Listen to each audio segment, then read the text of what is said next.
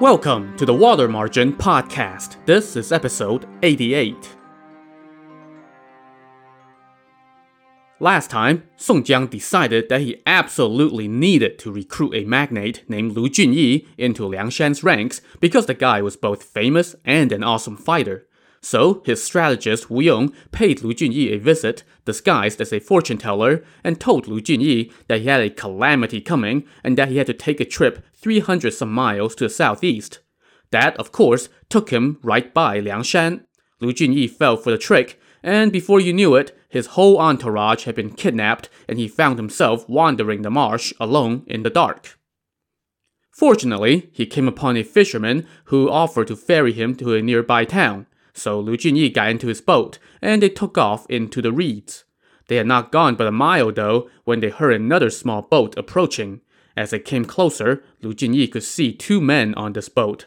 The one in front was stripped to the waist, holding a long pole for propelling the boat through the reeds, while the one in the back was pedaling with oars.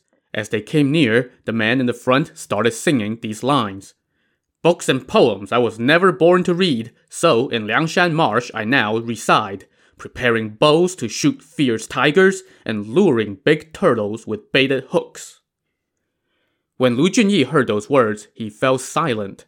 Just then, from the reeds on the right side, another small boat approached with two men on it. Amid the creaking of the oars, Lu Junyi could hear the man standing at the front of this boat sing as well.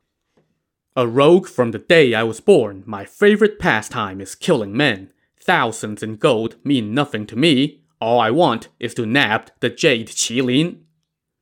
Hearing this guy call him out by his moniker, Lu Junyi could only bemoan his misfortune. Just then, another small boat emerged from the reeds straight ahead. The guy at the front of this boat also started to sing. A boat sails through the reeds, a hero this place wanders by. Valiant, if this you can understand, out of trouble you shall fly. And in case you forgot, those were the lines from the prophecy that Wu Yong had spoken to Lu Junyi, which the latter wrote on the wall in his house. So obviously, all three of these boats were coming for Lu Junyi, and the men at the front of each of these boats were the three Ruan brothers. As he watched them close in, Lu Junyi started to panic, especially since he did not know how to swim. Hurry, row me to shore, he ordered the fisherman on his own boat, figuring that he could at least hold his own against the bandits there, whereas he was helpless on the water. But that fisherman just laughed and said, By the blue sky above and the green waters below, I was born on the Sundown River, came to Liangshan Marsh, and have never concealed my name. I am none other than Li Jun, the river dragon. Mr. Lu, surrender now, or you would be throwing your life away for nothing. Lu Junyi was taken aback, and then he barked, Then it's either you or me! As he raised his broadsword and stabbed at Li Jun. But Li Jun did a backflip into the water, leaving Lu Junyi by himself on a boat that was now spinning in place. Lu Junyi started stabbing at the water, but just then, another man surfaced at the back of the boat. This was the chieftain Zhang Shun, the white streak in the waves. As he treaded water, he grabbed the rudder and gave it a quick twist, the boat immediately capsized, sending Lu Junyi into the water. Lu Junyi was now helpless. Zhang Shun easily grabbed him by the waist underwater and disarmed him. The next thing you know, Zhang Shun had dragged him onto land, where about 60 bandits were waiting. As soon as Lu Junyi touched ground, they surrounded him, removed the short broadsword that hung from his waist, stripped off his wet clothing, and started to tie him up. But just then, Dai Zong, the magic traveler, rushed onto the scene and shouted, Do not harm Mr. Lu! So instead of being tied up, Lu Junyi found himself being offered a nice new set of clothes. He changed, and then eight bandit lackeys brought over a sedan chair and helped him into it. In the distance came a group of bandits holding about 30 pairs of red gaze lanterns, lighting the way for a whole welcoming party, led by Song Jiang, the strategist Wu Yong, and the priest Gongsun Sheng, as well as a bunch of other chieftains. When they got near, they all dismounted and fell to their knees. Lu Junyi hurriedly got out of his sedan chair and kneeled in return, saying, I am your prisoner. I only ask for a quick death. But Song Jiang laughed out loud and said, Sir, please get in your sedan chair. Everyone then got back on their horses and made their way up the mountain, accompanied by drums and music. Once they arrived outside the Hall of Loyalty and Honor, they invited Lu Junyi into the hall, which was lit up bright as day by candles. Song Jiang now approached Lu Junyi and apologized, saying, I have long heard of your great name, which reverberates in my ears like thunder. Getting to meet you today has fulfilled my lifelong wish. My brothers offended you just now. Please forgive us. Wu Yong also chimed in. It was on my brother's orders that I came to call on you, disguised as a fortune teller, to trick you into coming here, so that you may join us in delivering justice on heaven's behalf. Song Jiang now offered the top command chair, his command chair, to Lu Junyi, but Lu Junyi replied courteously, I have neither knowledge nor skills. I accidentally offended your prestige. Not even 10,000 deaths can atone for it. Why do you make such jests? Song Jiang smiled and said, It is no jest. We really admire your prowess and virtue and have been thirsting for you to join us. We pray that you will not spurn this remote place and will become our leader. We will obey your every command. It is difficult for me to comply, Lu Junyi said. I would rather die. Sensing that they were approaching an impasse, Wu Yong quickly cut in and said that, oh, we can talk about this another day. The bandits now arranged for food and wine for Lu Junyi, who had no choice but to humor them and drink a few cups before being led to some quarters to rest for the night.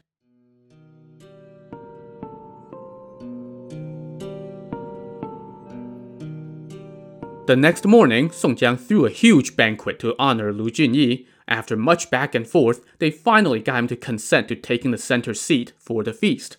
After a few rounds of wine, Song Jiang got up, offered him a toast, and said, We offended you last night. Please forgive us. Even though our base is small, I hope you will consider our loyalty and honor. I am willingly yielding my leadership to you. Please do not refuse. Chieftain, you are mistaken, Lu Junyi said. I have never committed any crimes, and I still have a little bit of property back home. In life or death, I am a loyal subject of the state. I would rather die than to comply. Now, all the chieftains, led by Wu Yong, pleaded one after another with Lu Junyi, yet he remained steadfast in his refusal. After a while, Wu Yong said, Well, since Mr. Lu is unwilling, how can we force him to join us? we would only be able to keep his body here, not his heart. But even so, it is such a rare opportunity to have you here. Please stay here with us for a few days, and then we will escort you back home. It is not a problem for me to stay here for a bit, but my family will be wondering what happened to me, Lu Junyi said. Oh, that's easy enough, Wu Yong replied. We can send your steward Li Gu back home first with your carts, and then you can follow in a few days. That would be no problem. He then turned to Li Gu and asked, Are all your carts and merchandise accounted for? They are all here, not a single thing is missing, Li Gu replied. Song Jiang now gave Li Gu two big ingots of silver. He also gifted two small ingots of silver to the other two attendants who accompanied Lu Junyi, and each of the ten cart drivers got ten taels of silver as well. As this group prepared to leave, Lu Junyi said to Li Gu, You know the difficult situation I am in. When you get back, Tell my wife not to worry. I will be back in a few days. Of course, of course, said Li Gu, who was focused on just getting out of there as quickly as possible before the bandits changed their minds. As he and the entourage left the Hall of Loyalty and Honor, Wu Yong got up and told Lu Junyi, I will see them to the foot of the mountain and then come back. Please rest easy. A little while later, Li Gu, the two attendants, and the ten cart drivers arrived at Golden Sand Beach. There, they were greeted by Wu Yong, who was seated under a willow tree and flanked by 500 bandit lackeys. Wu Yong called Li Gu over and gave him a few parting words, finishing with, We were going to kill you all, but then it would make us look bad. So we are releasing you, but give up any hope of your master going home. Li Gu and company kowtowed many times to thank Wu Yong for his mercy, and then Wu Yong had them ferried across the water. Once that group was gone, Wu Yong returned to the Hall of Loyalty and Honor and rejoined the party. They drank until 9 o'clock that night. The next day, the bandits threw another party, during which Lu Junyi said, I thank you all for your good intentions in asking me to stay, but the days feel like years for me here. I will take my leave of you today. But Song Jiang said, Untalented as I am, it is my great fortune to get to meet you. Please let me prepare a small banquet tomorrow to pour my heart out to you. Please do not refuse. Faced with such a sincere invitation, Lu Junyi could not say no, so he stayed another day. But then, the next day, it was Wu Yong's turn to issue a personal invitation, and the day after that, it was Gong Gongsun Sheng who wanted a little heart-to-heart with Lu Junyi.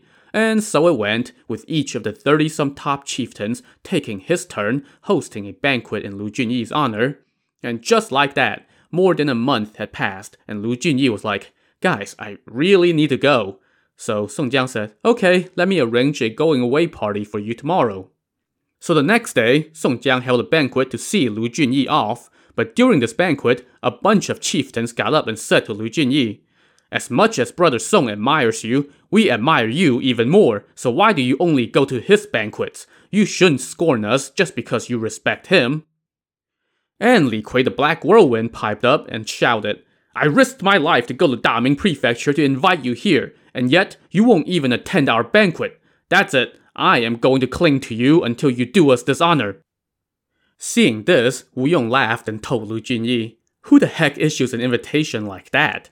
Sir, please don't mind them, but on account of their sincerity, please stay just a few more days. Given the situation, Lu Junyi could not say no again, and so, another four or five days of non-stop feasting passed, and Lu Junyi once again said he had to go.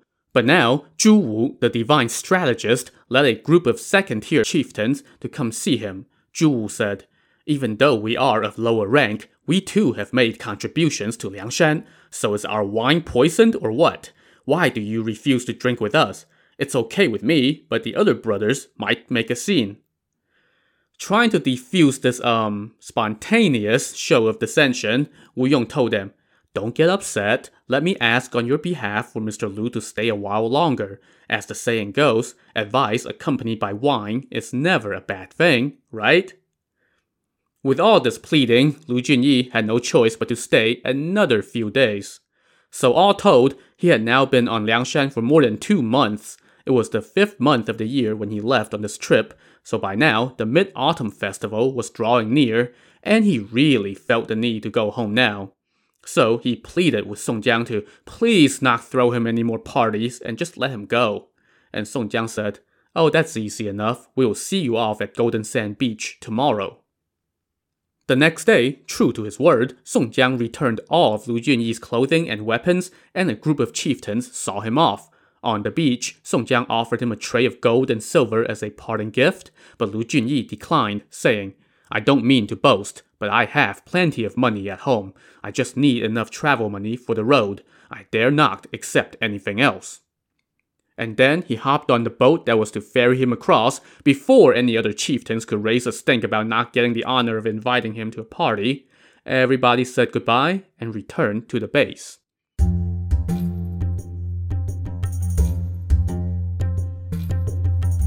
Lu Junyi traveled day and night, and after 10 days, he was approaching Daming Prefecture.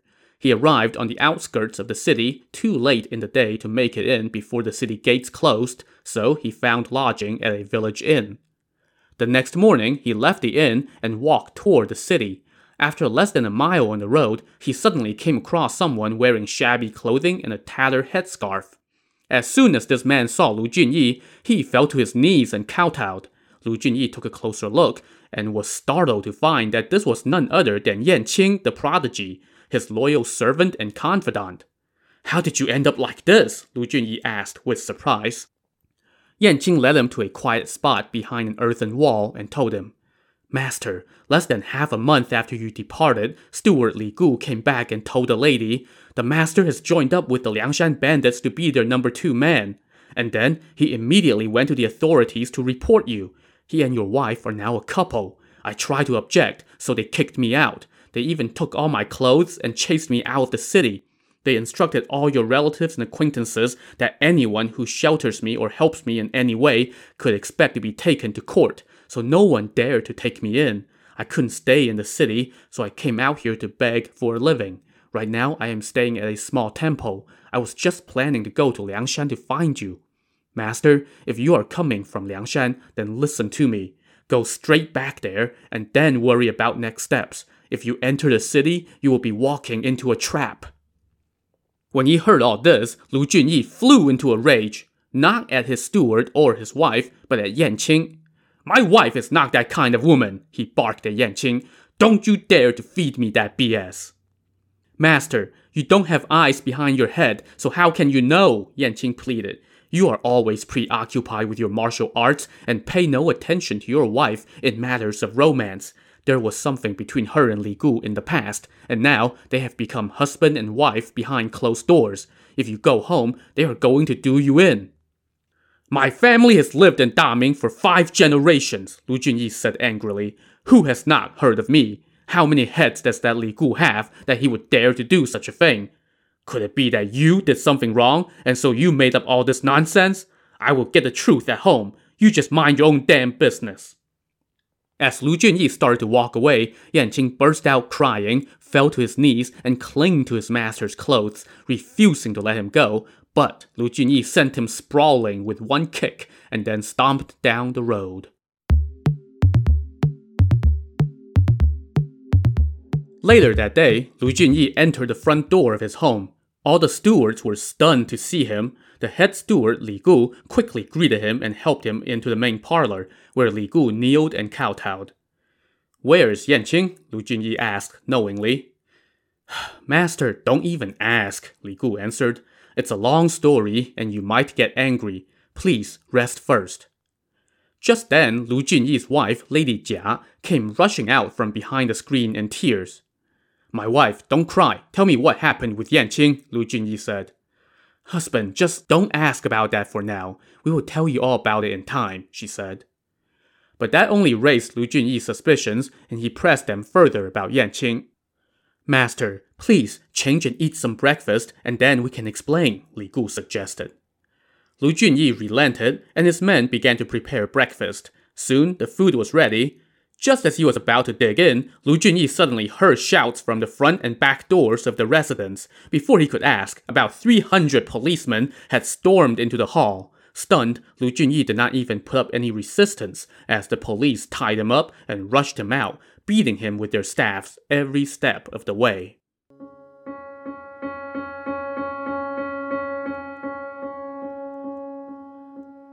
So, remember the little chat that Wu Yong had with Li Gu when the latter was leaving Liangshan? Well, aside from the we were going to kill you part, Wu Yong also told Li Gu, Your master has already agreed to become our second in command. Even before he came to Liangshan, he had written a rebellious poem on the wall in his home. Just read straight down and you will see the hidden declaration of rebellion.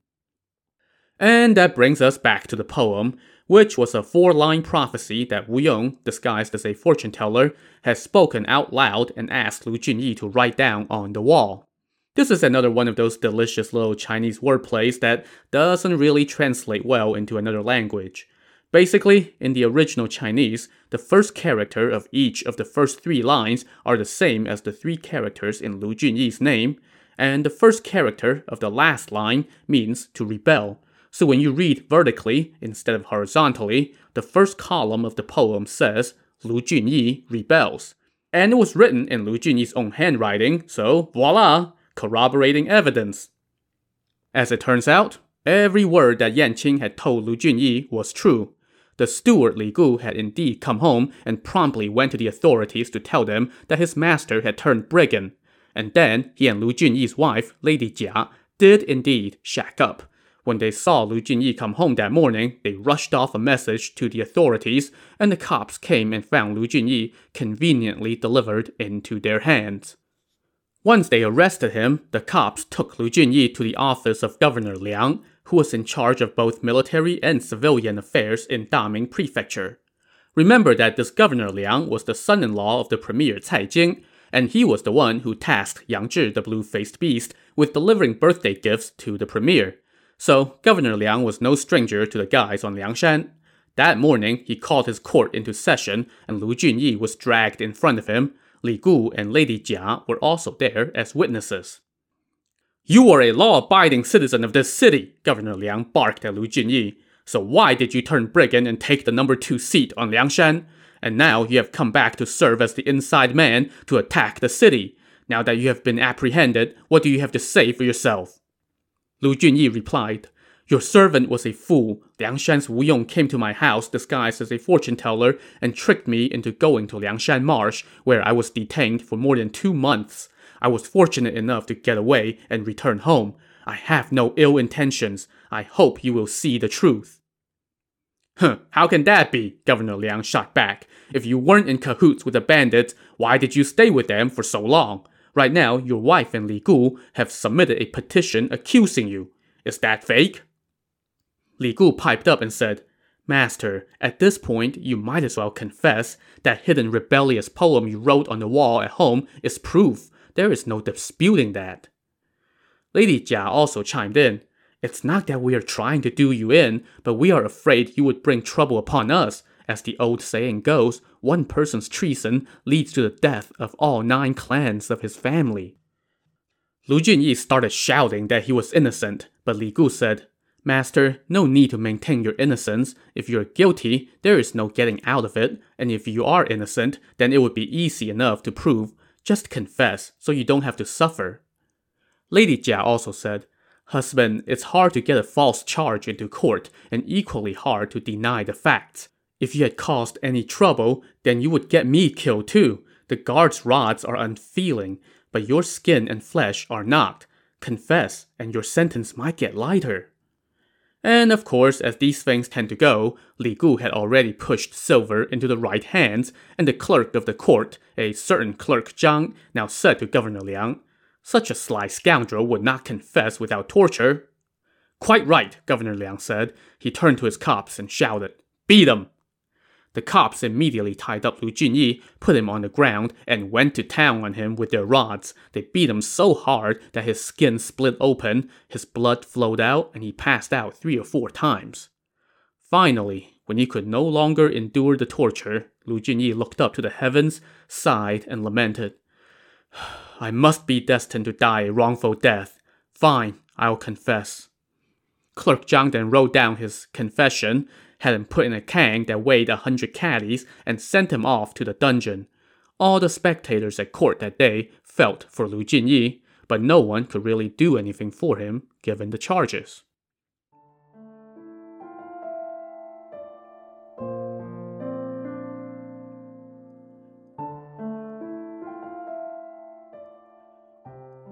When he was dragged into prison, Lu Junyi had to endure another caning, this one being 30 blows that were given to every new prisoner. He was then taken to the pavilion in the prison courtyard and made to kneel in front of the prison superintendent. Do you recognize me? the superintendent asked.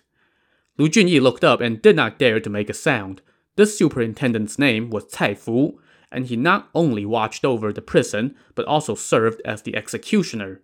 He was a native of the city, because of his great skills at lopping off heads, people all called him Iron Arm. Standing next to him and holding a staff was his younger brother, who was named Cai Qing. He always wore a flower in his hair, so people gave him the nickname Single Blossom. After telling his brother to put Lu Junyi in a cell, Cai Fu decided to go home and run an errand. As soon as he left the prison compound, a man appeared around a corner holding a pot of rice and looking troubled. Cai Fu recognized him. It was Yan Qing, Lu Junyi's confidant. Brother Yan, what are you doing? Cai Fu asked.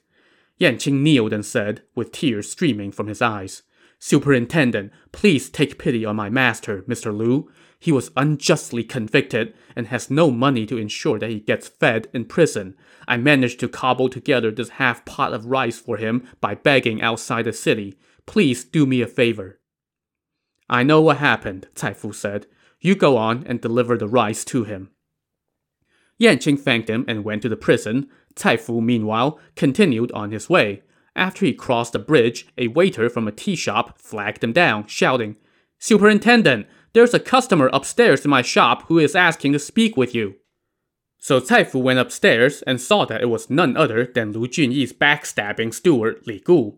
To see what Li Gu wanted to talk to him about, tune in to the next episode of the Water Margin podcast. Also on the next episode, Cai Fu gets yet another surprise visitor. So join us next time. Thanks for listening.